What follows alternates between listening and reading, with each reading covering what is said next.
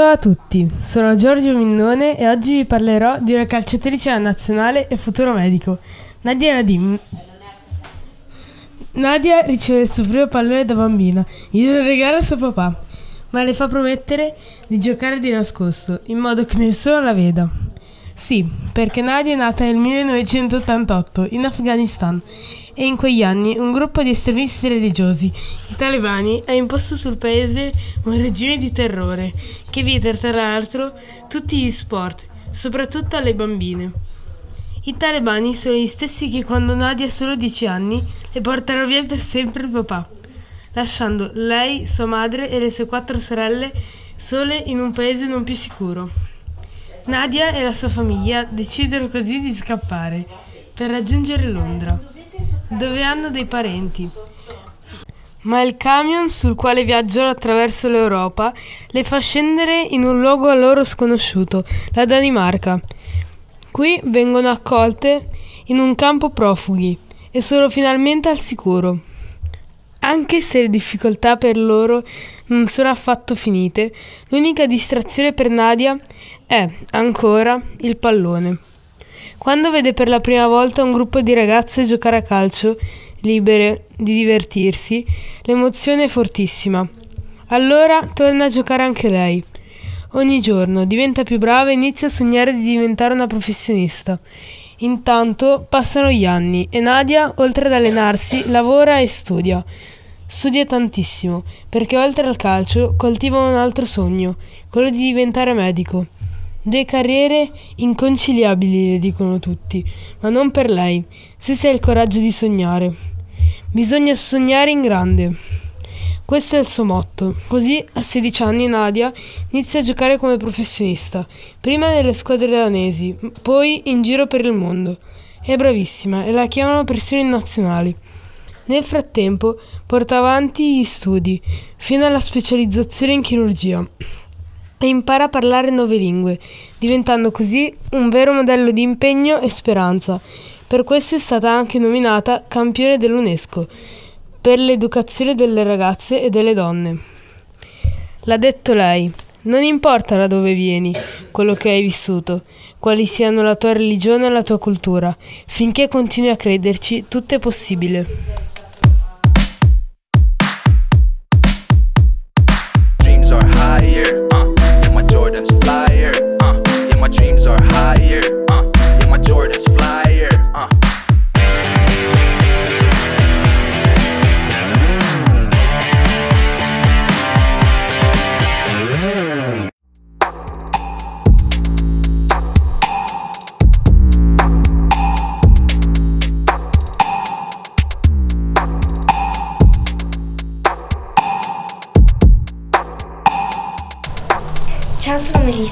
E oggi vi leggo la storia dalla parte delle donne nella lotta per il clima di Anuna de Weber, Belgio 2001, attivista ambientale.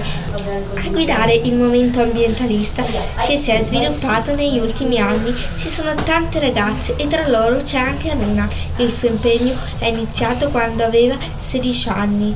Ha accompagnato la madre a una circonferenza sul femminismo dove ha scoperto che sono proprio le donne le più colpite dai cambiamenti climatici.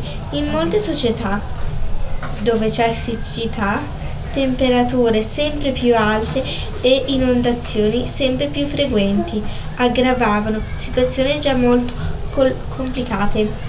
Sono le donne più esposite alle conseguenze di questi fenomeni. Sono le donne ad andare e a prendere l'acqua, dovendo fare chilometri a piedi. Sono ancora le donne a prendersi cura dei malati e quindi correre rischi maggiori durante l'epidemia. Sono infine le donne incinte le più vulnerabili pun- da ogni punto di vista.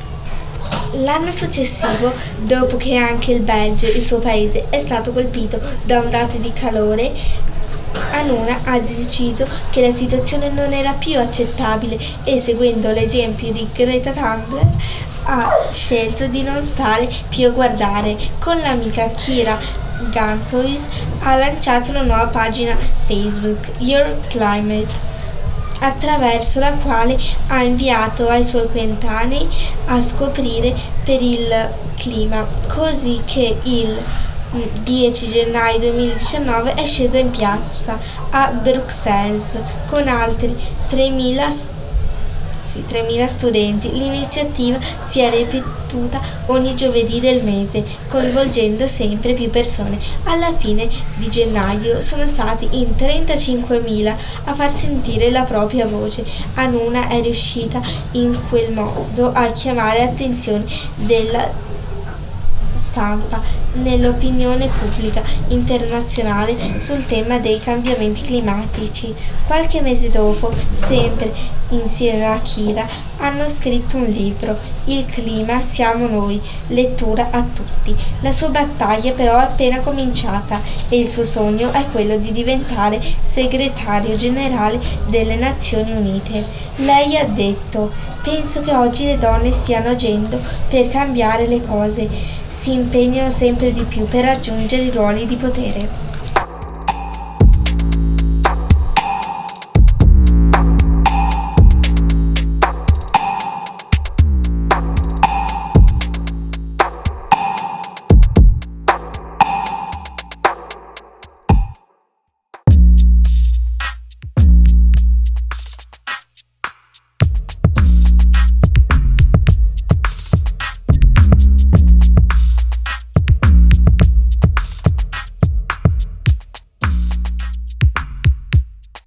Ciao, sono Valentina e oggi vi leggo la storia dell'inventore del metodo di lettura per non vedenti, Louis Braille, nato in Francia nel 1809 e morto nel 1852.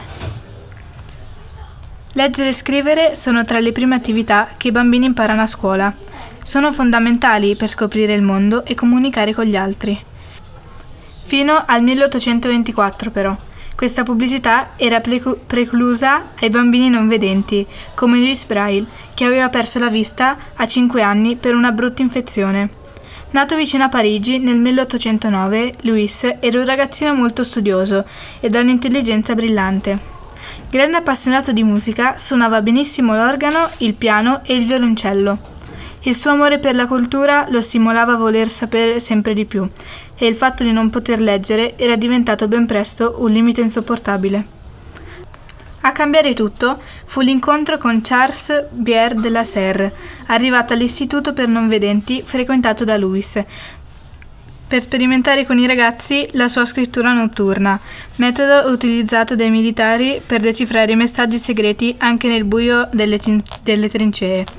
Era un sistema molto complicato. Il suo era basato su 12 puntini in rilievo, la cui combinazione corrispondevano a vari suoni.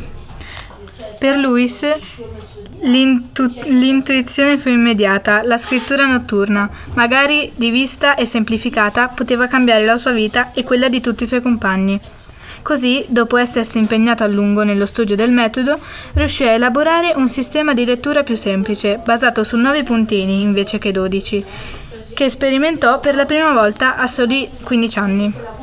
Fu quello il primo passo verso l'elaborazione definitiva, avvenuta dopo anni di Dopo anni di revisioni e miglioramenti da parte dello stesso Lewis del metodo, del metodo Braille, che oggi permette ai ciechi e ipovedenti di tutto il mondo di leggere combinando i punti in rilievo in 64 modi diversi. Da allora, ogni anno, il 4 gennaio, giorno del suo compleanno, si celebra il World Braille Day, una giornata dedicata alla memoria del geniale inventore.